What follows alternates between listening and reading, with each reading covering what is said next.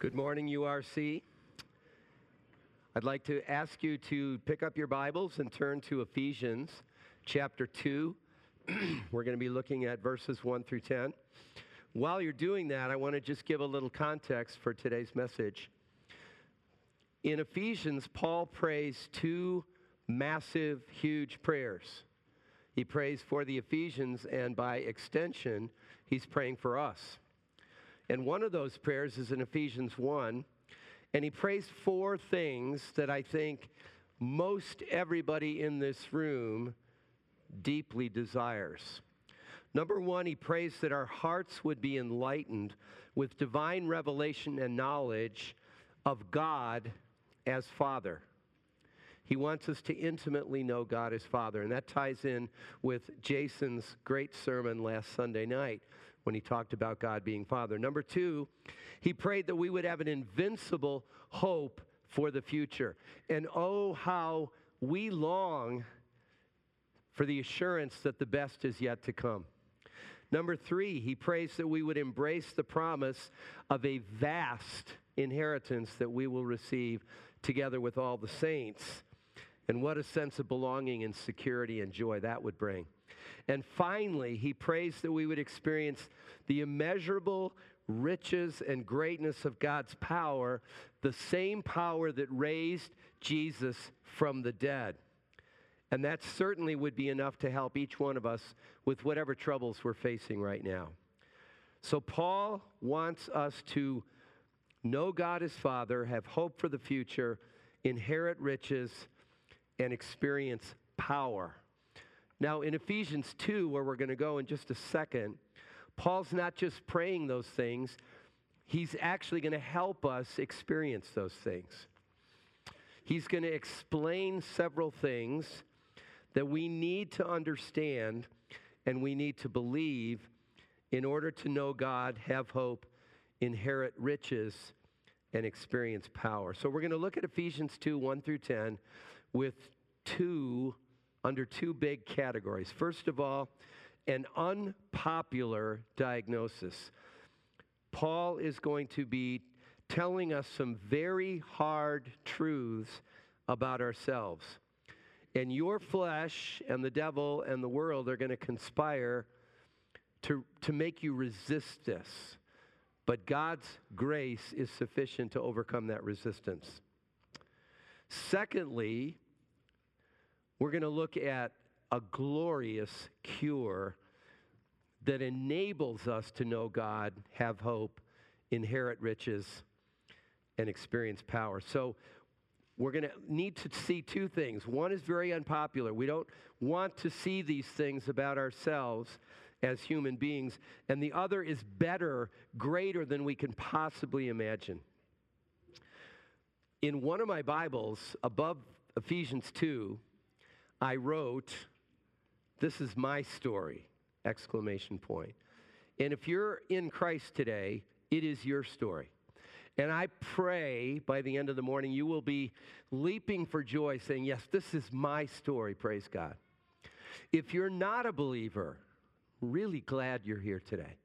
And my prayer is by the end of the morning or the end of the day, you will own this as your story and come into the riches of what Paul is talking about. and that this might be the day for some people today to pass from darkness to light and from death to life. So, with that as our goal and that little introduction, let's pray. Father,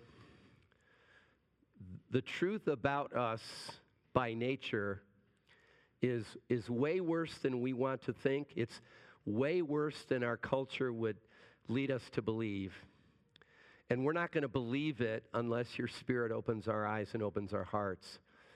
But Lord, beyond that, the gospel, the hope, the glory of the gospel of Jesus Christ that we just have been singing about is so much better and greater and more glorious than we could ever imagine.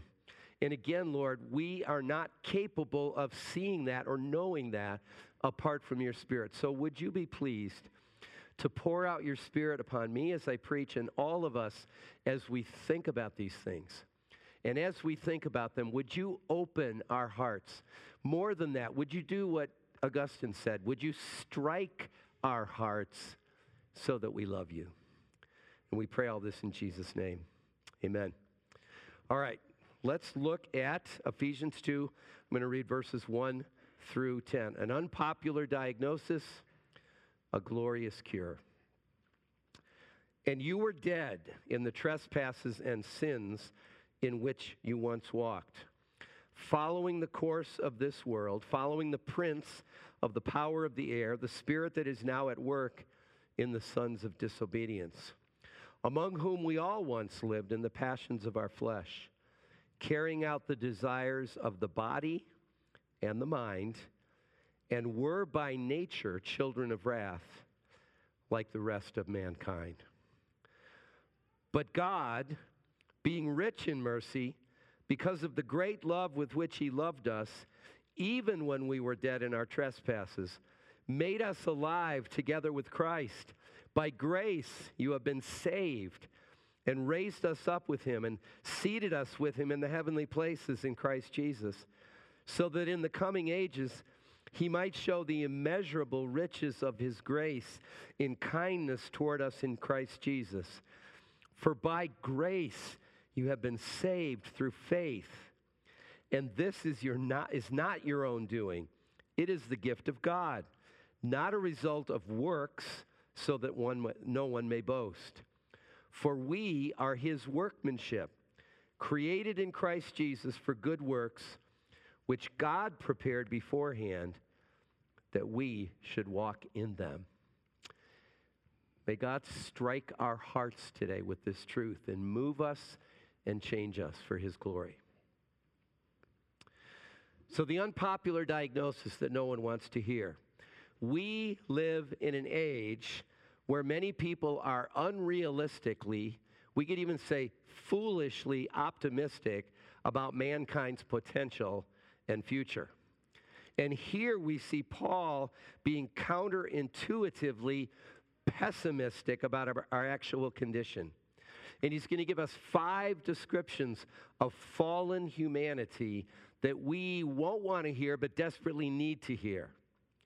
Now, as I preach this morning, everything in this passage applies to all of us, but sometimes I'm going to directly address those of you who would not claim to be Christians you would not say that you have repented of your sins and turned to Christ and have trusted in Him exclusively. And other times, I'm going to be speaking to most of us who are already believers, like Paul is. But I trust that no matter which group you're in, and no matter who I'm addressing, you'll be able to listen in and you'll be able to, to understand and apply these things to your situation. And as I preach, as is always true, I'm acutely aware this is my story. And it's yours, or at least it could be. So, five things Paul, Paul wants us to know about our fallen condition. Number one, he says, people outside of Christ are dead to God. He says, and you were dead in the trespasses and sins in which you once walked.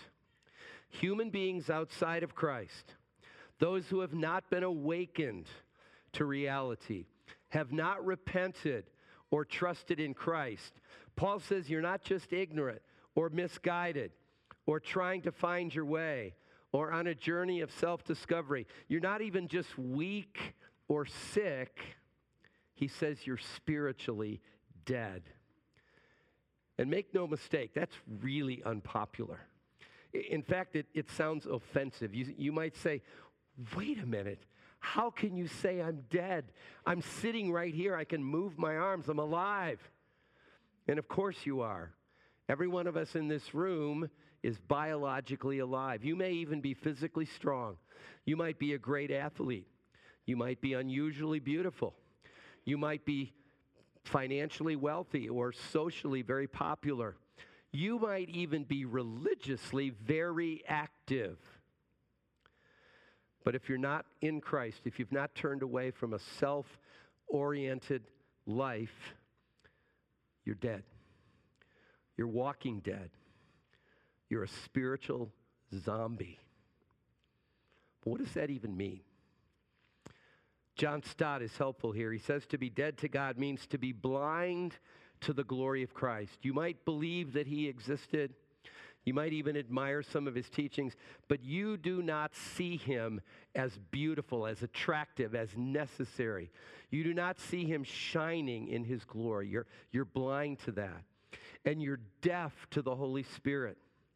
And although you may believe there's a God, you don't have any real affection, any, any loving son or daughter affection for your Heavenly Father. And you don't really have any longing for fellowship with other Christians. Stott says if that's true of you, that you're outside of Christ, you are as unresponsive to the living God as a corpse. now, there's a popular sort of understanding of what happens in conversion that's just sort of out there. It, it, goes something like this The unconverted person is like a sick person in a hospital bed. And they're so sick that they can't move. They're at the point of death. And the person with the cure comes in the room and has the medicine that will revive them but the person is too weak to even sit up. So, so the person has to lean him up and open their mouth, can't even open their mouth, and put the medicine in and close their mouth and make it go down their throat. And in other words, they can't do any of that themselves. So the person has to do it for them, and the medicine goes down, and they revive. And, and there's many people out there that say that's what happens in, a, in conversion. And that's a nice story. But it's not what Paul says here. Conversion does not happen in a hospital bed. Conversion happens in a morgue, or better yet, a graveyard. If you are outside of Christ today, you don't need medicine, it won't help you. You don't need therapy, you need resurrection. And that's something you can't do yourself. And if you are alive this morning, if this is making sense to you, if you have been enjoying praising God this morning, consider it's not because at some point in your life you wised up. It's not because you got your act together. It's because at a certain point in your history, God made you alive with Christ. He raised you from the dead. Brothers and sisters, nobody wants to hear that. But your joy and your eternal life depend on hearing it and believing it. So that's number one. People outside of Christ are dead spiritually.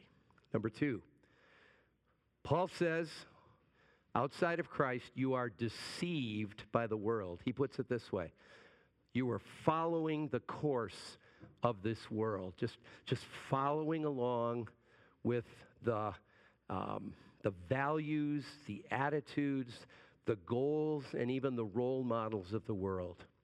So, here I want to talk to you if you're a believer.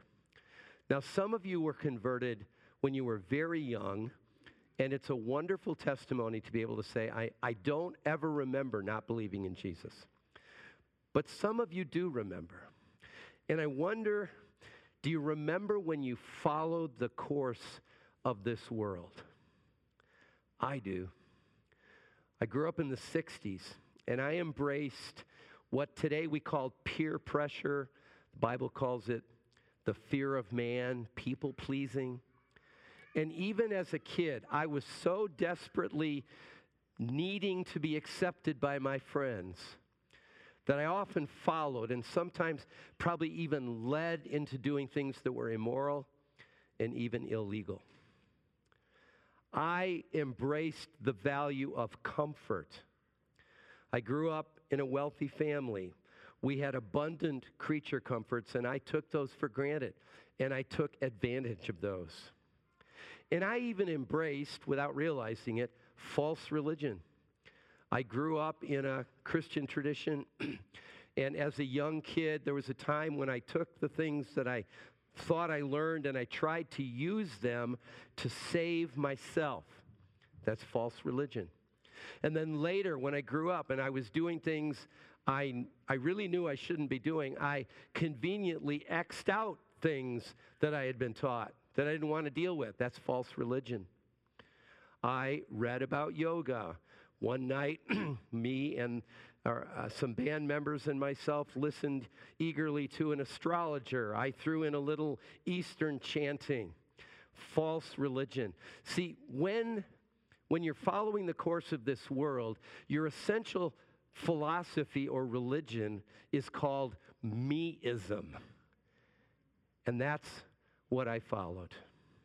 What about you? What worldly values or beliefs or pursuits define your life? Are you following the course of this world? Or are you following the way, the truth, and the life? Number three, dead to God, deceived by the world. Paul says we are discipled by Satan.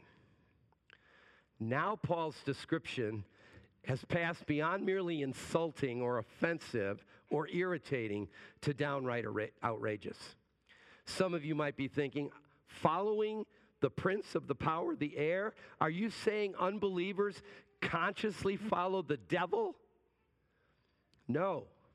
I'm saying unbelievers unconsciously follow the devil, just like I did. Again, I didn't realize it, but I was being led around by the nose as a young person. Let's let Jesus himself, everybody likes Jesus, and he, everybody sees him as so tolerant and so welcoming and accepting. Let's see what he says here. In John 8, Jesus is talking to a group of Jewish people, and John describes them as Jews who had believed in Jesus. So these are, these are people who think they're following Jesus. Listen to what Jesus says to them. Truly, truly, I say to you, everyone who practices sin is a slave to sin. Why do you not understand what I say? It is because you cannot bear to hear my word. You are of your father, the devil, and your will is to do your father's desires. Whoa. Jesus is saying that those who, don't, who do not truly trust him and follow him, they don't just sin, they're slaves to sin, and they are children of the devil.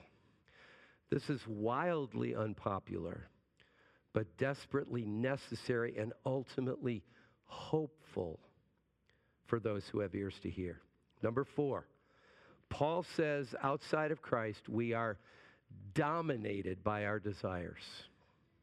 He says this We all once lived in the passions of our flesh, carrying out the desires of the body and the mind. And this builds off his previous description of following the course of this world. When we talk about being deceived by the world, we're talking about external influences that shape us. When we're talking about being dominated by desires, we're talking about the inner man. What's really ruling or controlling your heart? What gets you up in the morning? And when Paul says we're dominated by desires, he's talking about what theologians both call original sin and actual sin. Original sin is our fallen human nature and self centered orientation to life. Actual sins are the actions and lifestyles that flow from our idolatrous heart. Again, a little testimony. Before I was drawn to Christ in my early 20s, being dominated by, by desires looked like living for three things rock and roll music, my girlfriend, and ultimately drinking way too much. It was a totally self centered, self indulgent, and self glorifying lifestyle. Sometimes today we hear people talk about those as idols of the heart. They're not physical graven images, but they're, they're idols, things we live for, trust in, follow, and they become God's substitutes. So anything you look to, trust in, and live for besides Christ and his gospel is an idol of the heart. So, where does this all lead? Number five, Paul says we are destined for destruction. He says it this way And you were by nature children of wrath, like the rest of mankind. Again, this is not only counterintuitive, I don't want to hear that, it's countercultural. Even people who profess to be believers in a, in, a, in a personal God, even some who profess to be Christians, do not believe in a God of wrath. I well remember a conversation with a family member years ago when this person said, I do not believe God would send anyone to hell. In other words, there's no wrath. Where'd that come from? Well, one person that influenced that view was a Lutheran church history professor named Adolf von Harnack. He lived from 1873 to 1912. He defined Christianity as the universal fatherhood of God, universal fatherhood of God, and the universal brotherhood of man. You might say, well, that sounds good. Well, think about it. That would mean that every single person alive, Muslim, Hindu, agnostic, atheist, righteous, unrighteous, every single person is a child of God and a brother of everyone else. We might say it's a doctrine of salvation by mere creation with no atonement. It's a doctrine of salvation by Christmas with no Easter. In other words, there's no sin, and God is never angry, He's never against anything. And that, that sounds appealing to us. We would all like to believe in heaven with no hell, but it simply doesn't stand up to biblical scrutiny. Remember, Jesus called some who believed in him children of the devil. And Paul says everyone, everywhere, by nature is a child of wrath. That means you don't have to do anything. You don't have to commit a heinous sin to be a child of wrath. You just need to be born. And again, that's incredibly unpopular. So, this is what Paul says about human nature dead to God, deceived by the world, discipled by Satan, dominated by unholy desires, and destined for destruction. Now, some of you might be thinking, I come to church to be encouraged. This is not doing that. It's, it's almost like John and the music group should all come up and just play one loud, ominous minor chord. And then there's this long pause while we contemplate gloom and doom. Where's the hope? Where's the cure? What is that it? No, it's not it. There is a glorious cure. There is a, a tremendous hope, but it only makes sense against the dark background of what we just talked about. Now, we're going to look at verses 4 through 7. We just looked at verses 1 through 3. And in verses 4 through 7, I'm just going to highlight three phrases, short two word phrases. But on those two word phrases, you can hang all your hopes and desires and dreams. Those three phrases are but God, in Christ, and by grace. That's the hope. So now the glorious cure that everyone in this room needs and anyone who wants it can have it against the minor chord, long pause, gloom and doom of verses 1 through 3, all of a sudden we have these two words. But God. Children of wrath, but God. This is what we would call a stunning reversal of fortunes. We like those. When your team that's losing comes back and wins the game, that's a stunning reversal. When the Allies landed at Normandy Beach in June of 1944, and the whole course of the war in Europe changed. That's a stunning reversal. Or I think of that, that picture of Harry Truman on November 3rd, 1948. He's holding up a Chicago Tribune, And it says Dewey defeats Truman. Truman's holding it up, but he's grinning because despite all the predictions, against all odds, Truman came from behind and won the presidential victory. And so it's a stunning reversal. But this, but God, stunning reversal leaves all the other ones in the dust. It's unexpected. It's unlooked for. And it's even undesired because people dead in their sins and children of wrath are not desiring God to do anything for them. But God. One commentator describes these two words as a lightning bolt from heaven. So let these words, but God, lift up your mind, lift up your heart, even lift up your whole life today. But God, what? In verse 4 But God is rich in mercy and abounding in great love, even when we were dead in our transgressions.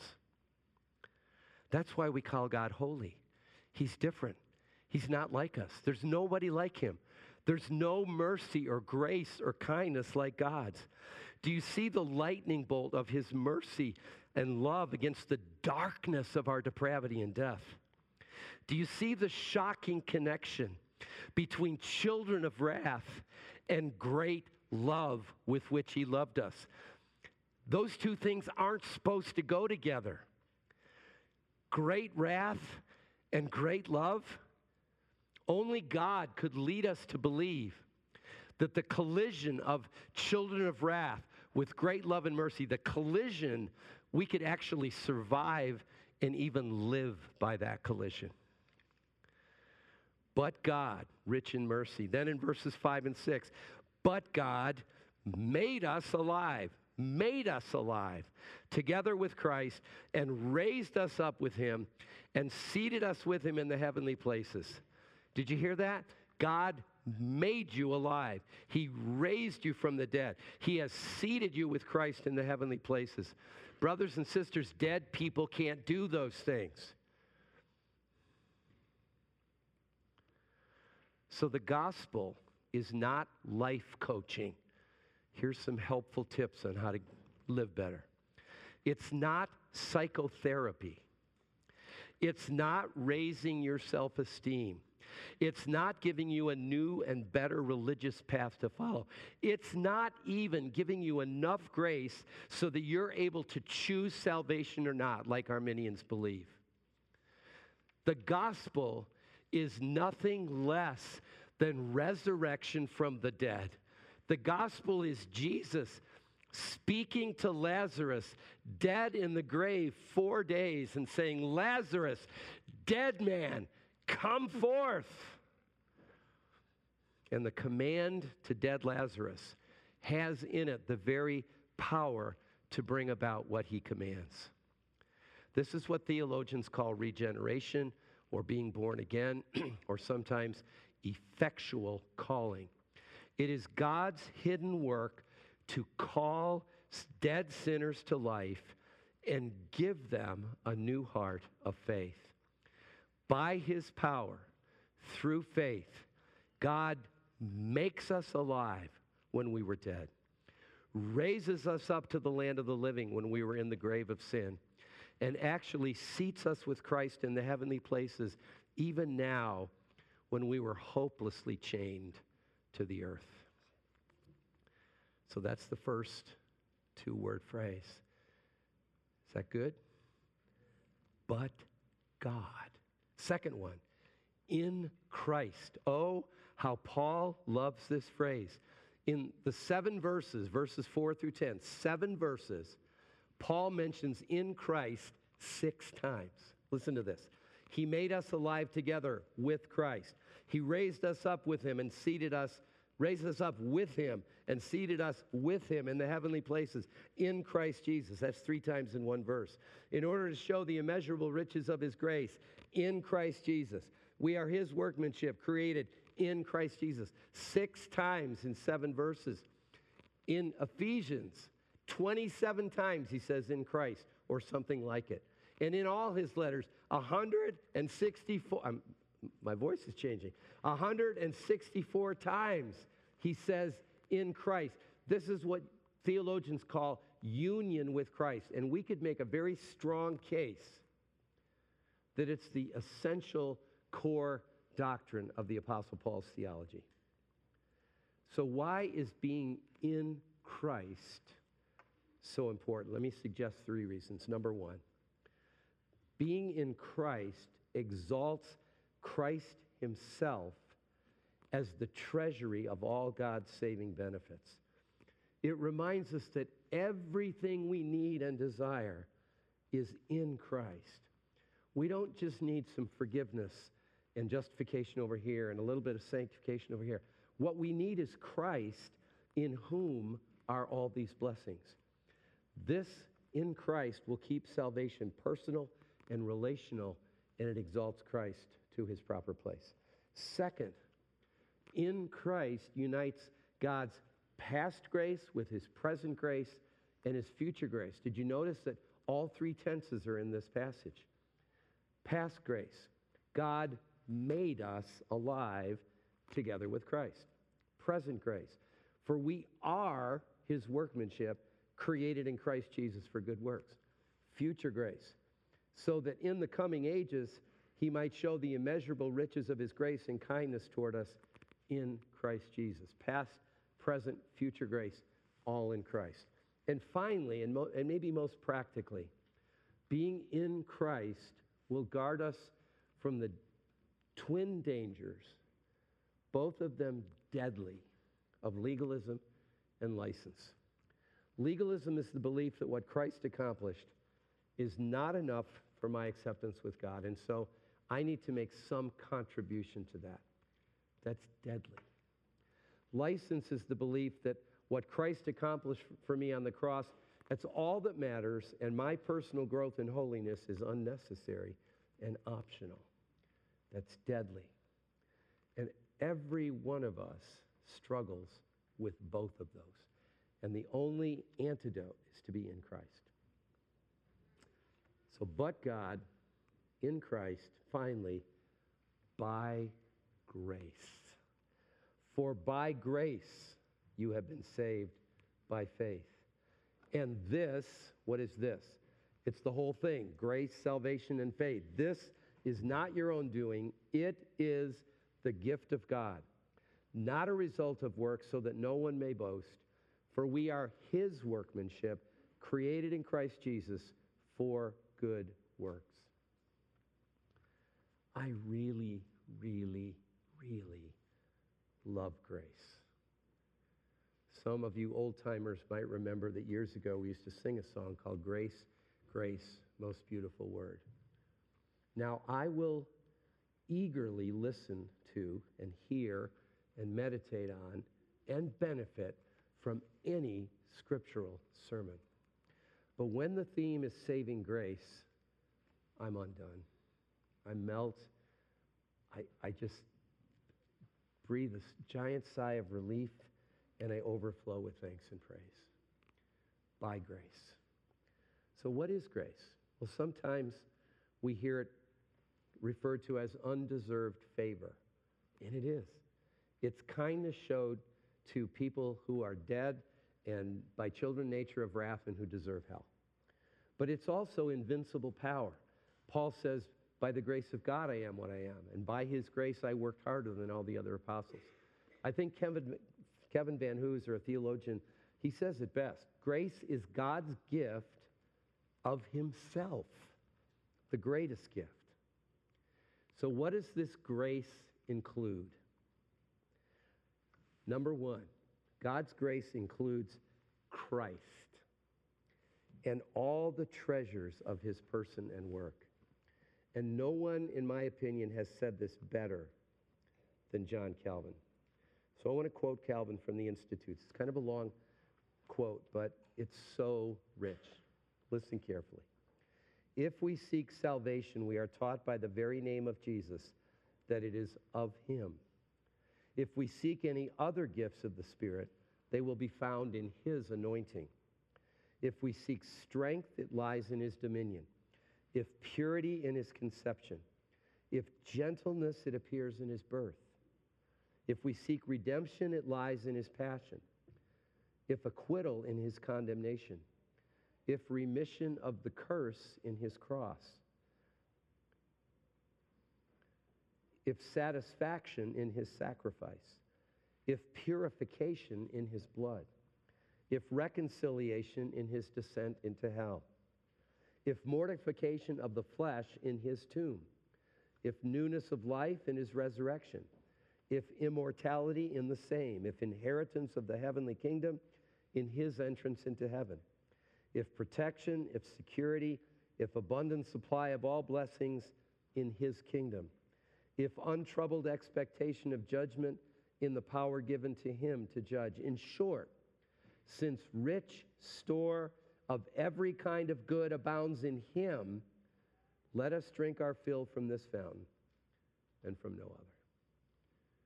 Grace includes Christ and all the benefits of the gospel. Secondly, grace includes the gift of faith by which we are united to Christ, or we could say, the very faith by which we receive Christ. See, if God offered all of us, all of this to us, and didn't give us the gift of faith, we would still refuse it, as perverted and corrupt and depraved as that is.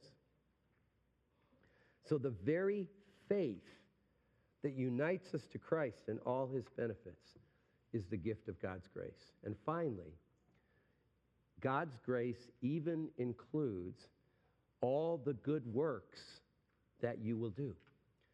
The reformers used to say, We're not saved by good works, we're saved by grace. But we are saved for good works. We are his workmanship. We are created in Christ Jesus for good works.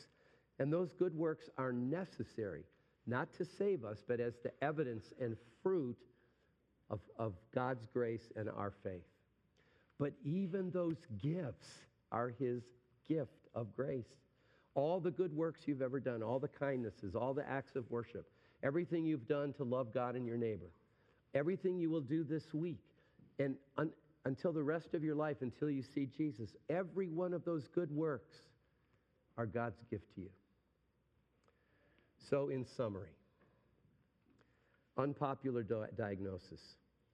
You were dead in the trespasses and sins in which you once walked, following the course of this world, following the prince of the power of the air, the spirit that is now at work in the sons of disobedience, among whom we all once lived in the passions of our flesh, carrying out the desires of the body and the mind, and were by nature of wrath, like the rest of mankind. Can you own that diagnosis? If you can, there's great hope. What's the cure? But God, being rich in mercy, because of the great love with which He loved us, even when we were dead in our trespasses, made us alive together with Christ. By grace you have been saved, and raised us up with Him, and seated us with Him in the heavenly places in Christ Jesus so that in the coming ages he might show the immeasurable riches of his grace in kindness toward us in Christ Jesus. For by grace you have been saved through faith. And this is not your own doing, it is the gift of God, not a result of works, so that no one may boast. For we are his workmanship, created in Christ Jesus for good works which God prepared beforehand that we should walk in them. Do you believe that? Can you receive that? If you desire it today, it's yours. Let's pray.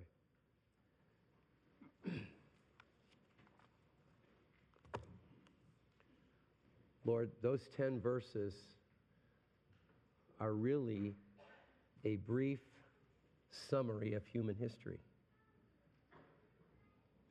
And in the very center of, the, of human history is the coming of Christ, your Son, into the world. Born of a virgin, living a sinless life, vicariously suffering and enduring the bitter and shameful death of the cross, and then gloriously being raised from the dead, ascending to heaven, pouring out his Spirit, and coming again. And Lord, I know that most people in this room have already believed and received, and we give you thanks, Lord. Today might just be a, a reminder of what you have done, and may it stir up our hearts to greater praise. But Lord, my, my hope and my desire is there may be one person out here today who, they're really honest, would say, I've, I've not turned from living my own life for me. I haven't submitted and believed in Jesus. I pray that they would know that these five things dead, deceived, discipled, dominated, and destined for destruction are true. And I pray that they would run by your grace to Christ today. And that you would give them the faith to see and believe and receive and rejoice in and live out this life of grace, this life of unmeasured and unmeasurable grace. And we pray it all in Christ's name. Amen.